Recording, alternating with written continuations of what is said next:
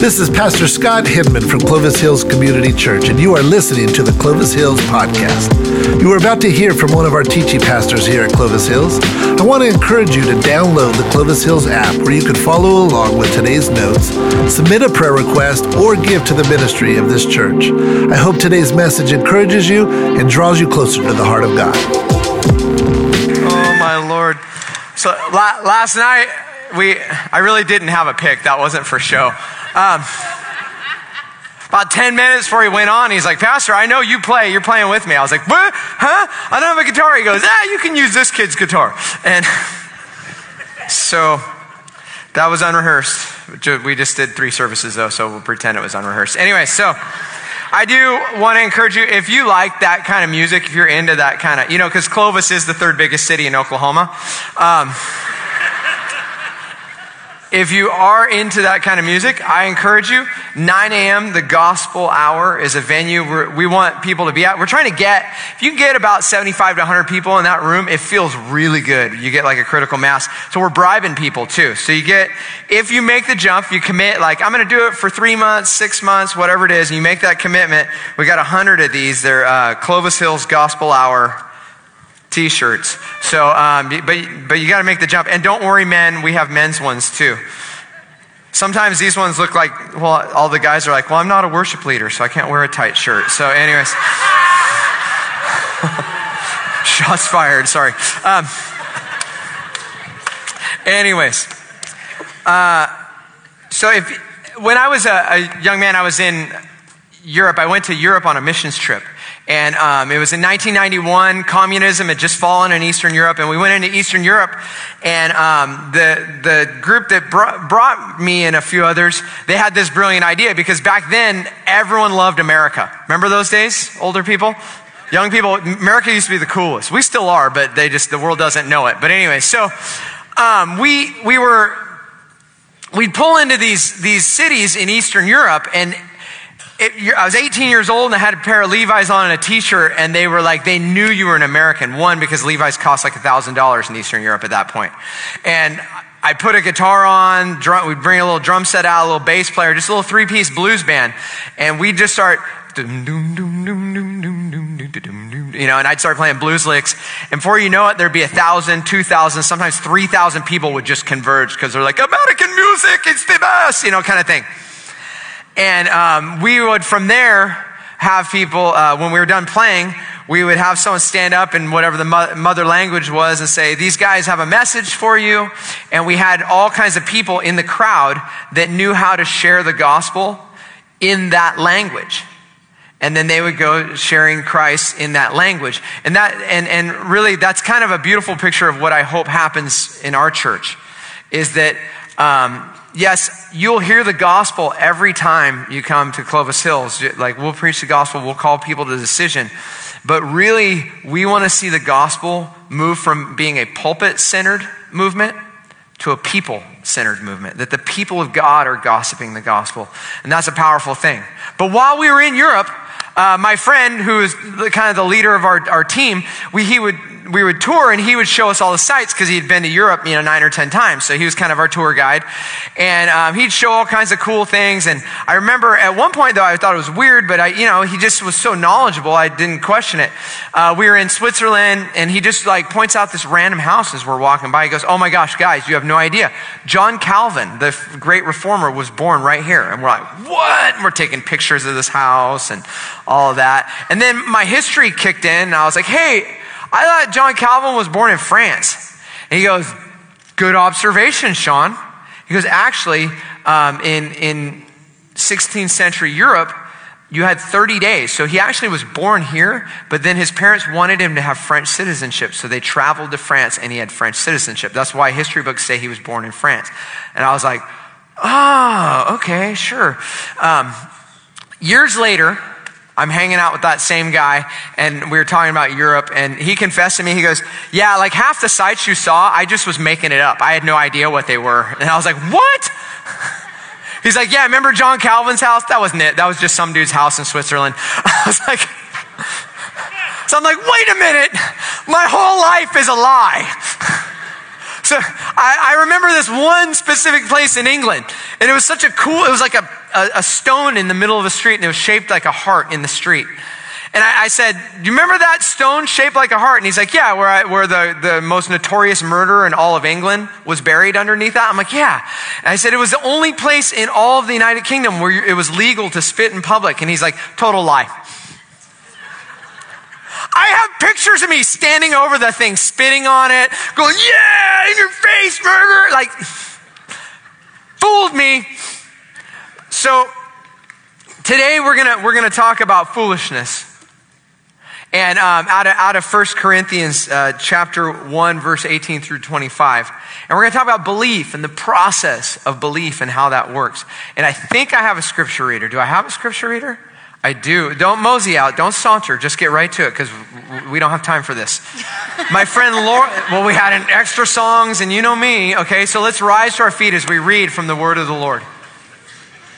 For the message of the cross is foolishness to those who are perishing but to us who are being saved, it is the power of God. For it is written, I will destroy the wisdom of the wise, the intelligence of the intelligent I will frustrate. Where is the wise person? Where is the teacher of the law? Where is the philosopher of this age? Has not God made foolish the wisdom of the world? For since in the wisdom of God the world through its wisdom did not know him, God was pleased through the foolishness of what was preached to save those who believe. Jews demand signs and Greeks look for wisdom, but we preach Christ crucified, a stumbling block to the Jews and foolishness to the Gentiles. But to those whom God has called, both Jews and Greeks, Christ the power of God and the wisdom of God. For the foolishness of God is wiser than human wisdom, and the weakness of God is stronger than human strength. This is the word of the Lord. Amen. Nailed it, Laura. Thank you. So here's the thing um, there's three we're, we're going to talk about in this passage because Paul is, um, there's a reason Paul puts this in the first chapter of Corinthians. See, if you go back and you read the book of Acts, Paul in Acts 17, he go, he's in Athens, which is kind of the intellectual center of all the Roman Empire. It's where all the smarties are, okay? And he, uh, he finds himself in the, in the marketplace speaking to these Epicurean and Stoic philosophers that are kind of the intellectual elite of their day. And he's talking to them about the resurrection. And um, Greeks are fascinated with these kind of intellectual and philosophical topics. So they're, they're kind of like, wow, this guy's really smart. Let's have him speak at the temple. So the, um, the temple in Athens was to the god Mars, the god of war and it was called Mars Hill. So they brought him to the temple, and every day all the philosophers would gather at Mars Hill, and they would have one would get up and speak, and then they would debate what he said, and you know, pretty much tear apart what he said. So because Paul is this incredibly brilliant mind, they're enamored with his speech and, and who he is. So he goes to Mars Hill and he begins to speak to all of the um, all the people. And I, I need to give you a little, little like context to what's going on here. So Paul, you have to remember, is a he, I mean, before he became a Christian, he was a Pharisee, a Jewish Pharisee. And if you are Jewish, how many gods are there? Okay, so two of you know that in this room. How many gods are there if you're Jewish? There's one, right? One God. And you don't have any graven images. There's no images. You don't make images of God. So if you were to go to Israel with me, one of the things you'll find is you go into some of these Christian churches and there's crosses and saints and Mary and images of Jesus on the cross and all these images everywhere. And then all the gift shops, everyone's buying like Jesus on coffee mugs and, and crosses and you know, Mary on a, on a, on a, you know, on a tortilla maker and all, all, kinds of this crazy commercialism. But you have to think about this. To a Jewish person living in Israel, they see all of these Christian images and icons as graven images, and they're like, why would I ever become a Christian?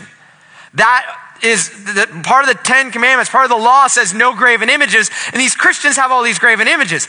A Jew would come here, they'd look around and go, oh, not bad. No graven images. And then they might look up and see the cross. Some of you are like, there's a cross here? It's right there.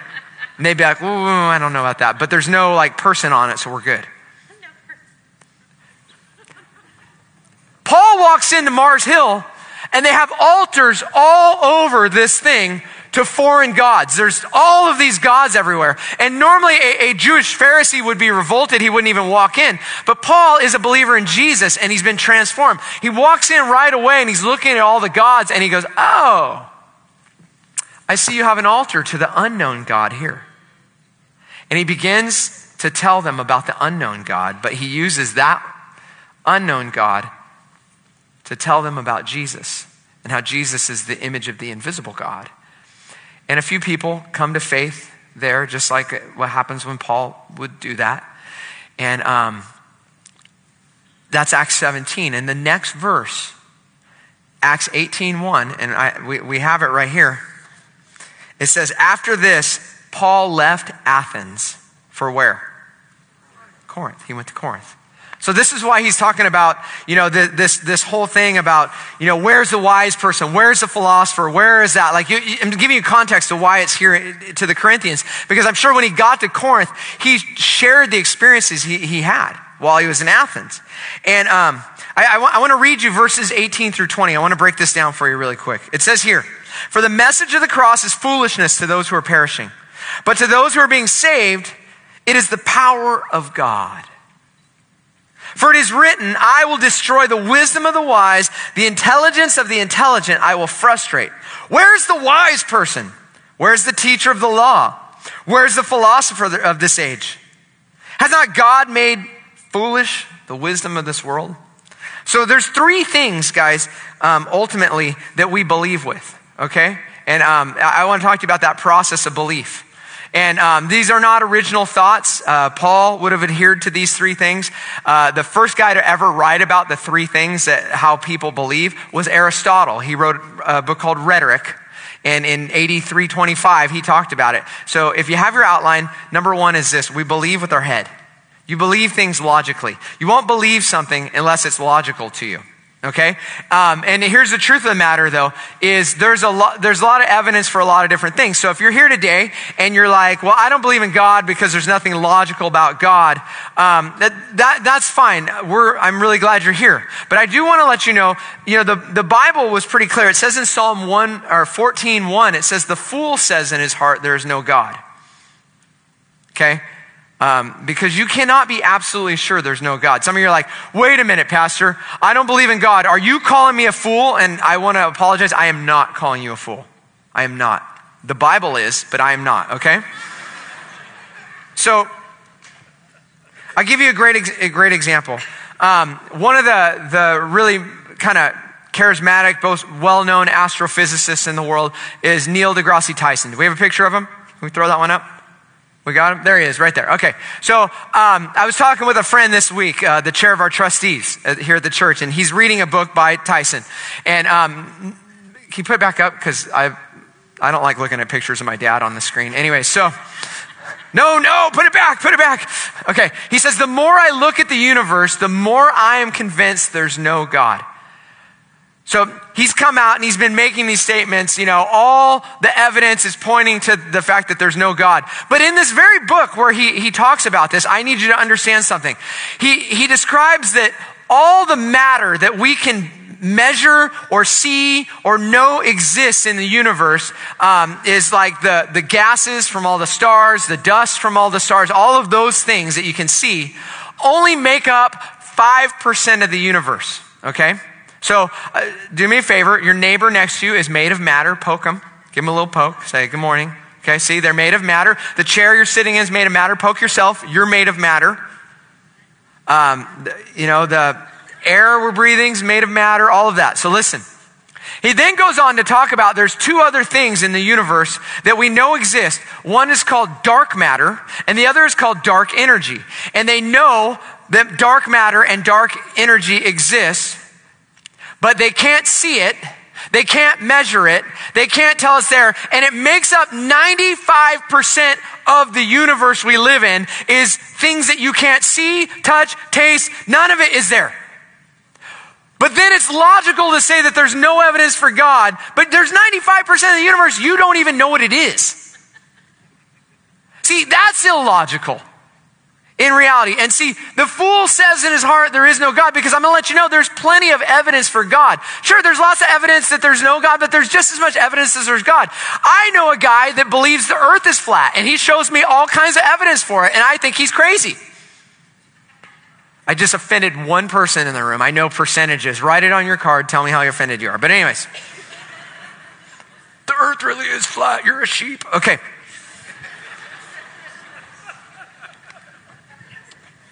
You think I'm joking. But, anyways, I give a great example. For years, scholars, biblical scholars even, they thought that Moses was a fictional character because there was no evidence that Moses ever existed. There was no evidence that there were Jews in Egypt during the time when Moses was. There was no evidence of the, the whole Exodus, the Jews coming in the promised land. They said that's kind of just a made up folklore. There's no, you know, it's, it's not real. In the last 75 years since uh, the nation of Israel has been a, a, country again, it's blown open archaeology, and they're finding things all day long throughout the Sinai Desert, even in Egypt. As a matter of fact, last month, guys, last month, they found another scroll in what they call Paleo Hebrew. What that is, is it's a really primitive Hebrew. Before Israel was a country, they had Paleo Hebrew, and it dates to the time of Moses, and it was found on the banks of the Nile River. But yeah, I guess he was made up. They used to say that David was a fictitious character because they had no archaeological evidence for him. And then when Israel opened up, they found evidence for David. And they said, well, he was probably a real guy, but he was kind of like a warlord. He wasn't a king. He wasn't a big deal. And then they opened the, they, they found uh, David's palace just outside the gates of Jerusalem and his whole administration. And they realized it was massive and he was exactly the huge deal. And all the things the Bible said happened, they started finding it there in David's palace. As a matter of fact, I can take you, I'll take you to the very place at the Gihon Spring under David's palace where they brought Solomon down to anoint him. It's right there. It's all there.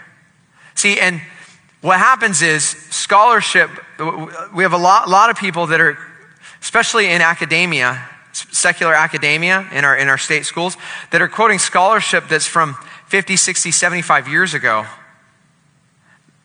When the reality is, is we just keep finding more and more. There's plenty of logical truth plenty of logic to believe that God is who he said he is in, in, in the scripture. Um, but that's not just one way we, believe. We also believe with our heart, number two. See, it, these two things work together. I don't, I don't know if you realize this. I've said this before, but, but no one in this room, including myself, none of us decided to follow Jesus because we studied all the facts and then came to that conclusion, here's the truth of the matter. Something spoke to our heart and we decided to believe and then we built a case for it our whole life. Now, the agnostic in the room, you're thinking, ha, I've got him. Press pause for a minute because let's be honest. You did the exact same thing. It's not because you've studied all the facts of Scripture, all the, all the evidence, all the, the whole case for it. It was you decided to be atheist or agnostic for whatever reason was going on in your life and whatever circumstances are going on in your life, and, and, and then you've spent your life building a case for what you believe. That's the way humans work. We start with some, some logic, but our heart speaks just as much as our head speaks. That's why, um, you know, it happens a couple times a year, but someone will come forward. I remember one, one week a, a woman came to talk to me after church, and she's like, I don't know if I believe this Jesus thing yet but you need to explain something to me. And I'm like, yeah. She goes, well, how come every time I'm in this service, I, I end up crying? And sometimes it's like an ugly cry, and I don't even believe this stuff. And I said, oh, that, that's very simple. Um, here, here's how it's working your soul, your heart knows there's a God, knows there's a God, and your feeling is love. And your head hasn't caught up with that yet. And if you stick around, your head will catch up with your heart and those two will come together and you'll believe. And she was like, hmm. Looked at me like I was crazy, left. Yeah, she became a believer. Anyway, so um, it, yeah, it, it happened. Her head caught up with her heart. So, so these two things work together in belief. And um, look, look, what it, look what it says. I'm going to read you 21 through 25. It says here, For since in the wisdom of God, the world, through its wisdom, did not know him. This is verse 21. God was pleased through the foolishness of what was preached to save those who believe. Now, here, here's the two things. There's two groups, Jews and Greeks, and they believe differently. Jews demand signs. Greeks look for wisdom. But we, we preach Christ, a stumbling block for the Jews and foolishness for the Gentiles. But to those whom God has called, both Jews and Greeks, Christ, the power of God, is the wisdom of God. For the foolishness of God is wiser than any human wisdom, and the weakness of God is stronger than human strength. So, let me, I, I, I, want you to understand a little bit of context of what he's talking about here. So when he's talking, he's talking to Jews and Greeks, okay? We're Americans, so you've got uh, Clovites and Fresnans. I'm kidding. We've got some Sangers and, you know, I know. Central Valley people, whatever. The, the point, point I'm making though, the, the Jews wanted signs. That's how they knew that God was, was, was there. And um, the reason they, they struggled believing in Jesus, I'm going to be honest with you, is, is because there were all kinds of people during that time that would rise up and say they were the Messiah, and then they would be crucified. Uh, it happened multiple times during the life of Paul, even. In 80, uh, about 47, there was a guy named Tertius. Uh, Josephus wrote about him, and he um, told all of the all the Jews in Jerusalem, and he got thousands of them to follow him, that he was going to do a reverse exodus. And they were all going to leave Jerusalem, and they were going to go to the Jordan River, and he was going to part the Jordan River, and they were going to cross over into the new promised land that God had given them. And all of these people believed him, and the Jews wanted signs. They wanted something big like that to happen you know, that just showed everyone, like, see that, Romans, take that kind of thing. And thousands followed him out to the Jordan River, and he went to separate the Jordan River, to part the Jordan River, and the Jordan River did not parted, and everyone was bummed, and then he got arrested, and he was crucified outside the gates of Jerusalem, just like Jesus. AD 54, which would have been around the same time that Paul was writing Corinthians. There was a guy Josephus talks about again. He, they called, he, we don't have a name for him. He was called the Egyptian prophet. Some guy from Egypt and Alexandrian. He came and he, uh, he said, I am going to destroy the walls of Jerusalem with the power of God. And 30,000 people gathered to watch him do it. And he did his thing. The walls of Jerusalem did not fall. He was arrested and crucified. So the Jews, they're like, well, Jesus was crucified like a criminal, just like all the other shysters. But the difference was the resurrection. And because he didn't resurrect and show himself to everyone and you know come with signs and powers, they've struggled with that ever since. The Greeks, on the other hand, they look at it, they looked at Christianity as kind of like a redneck religion. It was too simple. You mean God became a human and he lived a perfect life and died as a sacrifice for our sins, and all you gotta do is believe? Way too easy. And that was kind of, they thought it was foolishness. And this is, this is what, what Paul's addressing. This is what the Corinthians would have struggled with. And see, the Greeks were intoxicated with big words and, complex things, and the Jews wanted big signs. And Paul said, But we preach Christ crucified, which is a stumbling block for both. But to anyone who's been called by God, it gets them right here. It gets them right here. So there's a third thing, though, that fosters belief. It's how we believe as humans. Again, I didn't make this stuff up. Aristotle was the first to write about it. Paul adhered to it. It's, it's just gone the whole way. So we, we, with our, right, the first is with our mind, our logos, as Aristotle would say. And the second is with our heart, our pathos, right? The third way that belief happens in human beings is through ethos, our surroundings. Okay, so number three, we believe in our environment. Not like we believe in the environment like we worship the earth kind of thing but, but we believe in the right environment. And whatever environment you put yourself in is what you will believe. That's the truth of the matter. And I'll give you a couple quick examples, okay? But for, first one, um, I, I, see this happen from time to time again. Uh, couples who come to the church, they love Jesus, they're following Jesus, and um, stuff happens. And their marriage falls apart for whatever reason, and they end up getting divorced. Well, here's what happens um, one person always gets the church and then the others got to figure out what to do. And that one person that gets to church still gets to keep their Christian friends or Christian environment, all of that. And um, it's hard on them, but they get through it and they usually keep their faith. But I see it happen time and time again. The other spouse loses all of that. And if they don't find it somewhere else quickly, you watch their faith just slowly crumble over time. Because your environment will affect what you believe, the people you surround yourself with. I hear the words of my father echoing right now Boy, show me your friends, I'll show you your future, right? And yes, my dad was Yosemite Sam. Um, he also was the guy uh, from Big Thunder Railroad. Hold on to your hats and glasses, okay? show me your friends, I'll show you your future. We, and some of you are like, not me. Okay. The ones that are saying that are 16. Because it is a human fact that our, the people we surround ourselves affect. The things we watch, the things we listen to, the, the content we take in on the internet, all of that affects who we are and what we believe. I'll give you another great example. If you're, you're a high school, where are my high school students at? Holla, holla, where are we at? Okay, we got a couple up here. Some of you are afraid. I'm in high school. All right, my guy over here. Listen, I see this happen all the time too. So you go, um, you're, you're in high school, you go to youth group, you, you know, you're following Jesus. Maybe you got saved at camp. That happens a lot, right? Camps are really good at leading kids to Jesus. We have a motto here get a kid to camp, get a kid to Jesus. It's very, very simple. And, you know, sometimes they don't use fair tactics, right? I remember being at Hume Lake and, you know, they're playing like the music and it's like emotional terrorism. The speaker gets up and he always does, he goes, Kids, just look around right now. Look at each other. And they're all having this emotional moment. He goes, We will never be like this ever again until heaven. Some of these people you'll never see again till heaven. And, you know, Susie, you met four hours ago and you're convinced you're getting married to now. You're like, oh my gosh, he's right. And then he goes, Ben, play friends are friends forever. And everyone's putting their arms around each other crying and everyone comes to Jesus, okay? And some of you are like, yeah, the, older folk are like, yeah, that's so petty.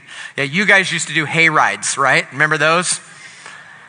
Guy in the front's playing Do Lord and everyone's in the back doing it. But, anyways, listen.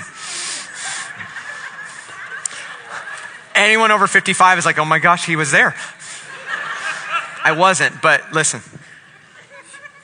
You come to Christ, you start following Jesus, you develop a relationship with God, you're involved in church, you're involved in youth group, FCA, whatever it is. And then here's what happens. You end up um, going away to college and you, you know, you, you go to, uh, you know, wherever, Chico State or San Diego State or UCSD. I, I'm not showing favorites, okay? But here's the deal. You go away to a college, secular college, and here's what happens. You have this faith, your youth pastor, and usually me, grab you by the cheeks and go, find a church!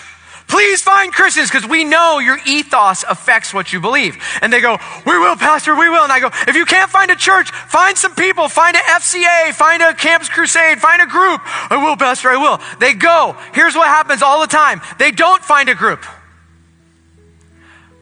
They get invited to a couple frat parties. Before they know it, they're drinking some. Before they know it, they've got a boyfriend or girlfriend. They're sleeping with them. They feel incredibly guilty because the lifestyle they're living now is contrary to the faith that they're brought up in, the very thing their heart believes. And their logos now is all confused because their environment has affected their heart. And then here's what happens. I see it all the time. About a month in, they're calling the youth pastor, it's so hard here, I don't know what to do. And the youth pastor's like, find a church, I'm trying. Uh, okay. And then they keep going to the parties. And then the teachers begin to say, oh, well, you know, the Bible's not really true. It's kind of myth. It's a good book. And here's what happens. They start feeding the Logos the thing the Pathos wants to hear because it's feeling guilty.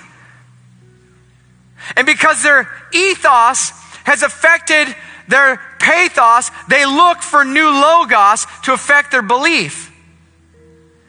And six months into their college career, they're like, yeah, I don't know if God's real or not. And we're shocked that it happens every time.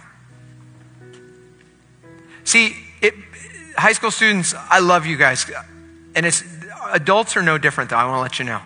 When they listen to six hours of sports talk radio or six hours of conservative talk radio or, um, you know, you watch your novelas all day long or whatever it is you're doing or you're just on HuffPost all the time and you're not taking in the things of God, your ethos will affect your logos, and then it'll affect your pathos. This is how belief works. For some of you today, though, I want to encourage you. The Bible is really clear. God is not mad at you for that. He's not mad. God is, God is mad about you. He's crazy for you. Yeah, I know we, we sing that song, Reckless Love of God. And um, I'm just going to put this down because here's the deal. Sometimes people are like, oh, that song's not theologically correct. And um, one, if that's you, stop. It's art. Art is subjective. There's a whole book in the Bible called the Psalms that uses all kinds of different metaphors. So get over yourself. I'm here to encourage. So here's the thing God really is madly in love with you. And his love, in some ways, was reckless because here's the deal Jesus left the throne of heaven, he left it all to become a baby, to live a perfect life as a man in a sin, in a broken body, in a body just like yours and mine. Men, any of you uh, struggle with your body? Any struggle with your mind? Okay, so listen. He lived in that, but he lived perfectly for you. And the Bible says that whoever believes in him, all you to do is believe. You don't got to be a member of this church. You don't got to put a fish on your car. You don't got to vote Trump. You don't got to do any of that stuff. You just have to believe that Jesus did that for you. And John, the, the, apostle John, he said it this way, that, but as many as receive him, if you would receive Jesus to those who believe in his name, he gave them the right to become children of God. That when you receive him, you become his child. Your sins are forgiven. He's not concerned about how you act. He's concerned about you. He loves you and he has a destiny for your life. He wants to change your life and give your life a purpose rather than just grabbing at things like, oh, this, maybe this will be good. Maybe this will be good. He loves you. He's crazy about you. So, you have to make a decision though. God loves you so much and respects you as a person so much, He's left you with that decision whether you will receive Jesus or you won't. He said it in Revelation 3:20, "Behold, I stand at the door and I knock. If anyone listens, I will come in." And he stands at the door of some of our hearts this morning, wanting a relationship with you, wanting to change your life, wanting to forgive you of your sins, and turn you into the person that you were created to be. You ever have that feeling you know you're supposed to be someone, but you don't know who it is? It's like deep in your bones. That's the person you're feeling that you can't put words to. That's the person God created you to be. And only until you have a relationship with Jesus can you point yourself in that way and figure out who that person is. So I'm going to lead us in a prayer right now. And I want to encourage you. We're going to pray. And for some of you, today's the day for you. Don't put it off anymore. You're never going to have enough logos. But you have enough to believe. Jesus said you don't need tons of faith. You don't need to come to Christ as like, I've got this down. You just need to have faith the size of a mustard seed. And if you've got that and you sense Jesus knocking at the door of your heart, today's your day. Don't put it off. Invite him in. Let's pray. Father God, I thank you. I thank you that you, you still speak, Lord. And Lord, I know in this world, sometimes this message of Jesus just seems foolish. It seems too simple, too easy. But Lord, I thank you that it is that simple and that easy. And I pray for anyone in this room today, Lord, that they sense you are calling them by name into a relationship with them. Give them courage this morning to step into that. Give them the, the, uh, the just the itty bit of faith they need to point their heart towards you. If that's you this morning, you sense Jesus is knocking at the door of your heart. I want to just encourage you to invite him in right now in the quietness of your heart. Maybe just pray something simple if you don't know what to pray. Pray something simple like, Lord Jesus, I need you. I realize my sin has separated me from you.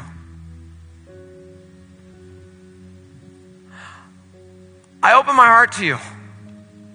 Come in and forgive me of my sins and make me the person you want me to be.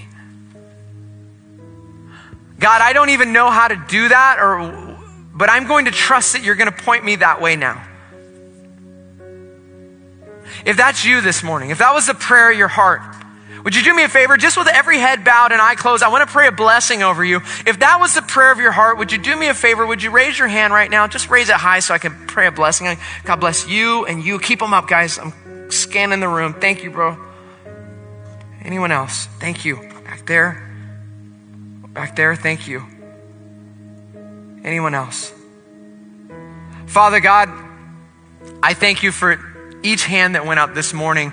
And I pray a blessing on their life, Lord. Thank you for the courage that they had to out themselves, that they, they're, they're asking you into their heart. Bless them, Lord. Set them apart for greater things than they could ever imagine.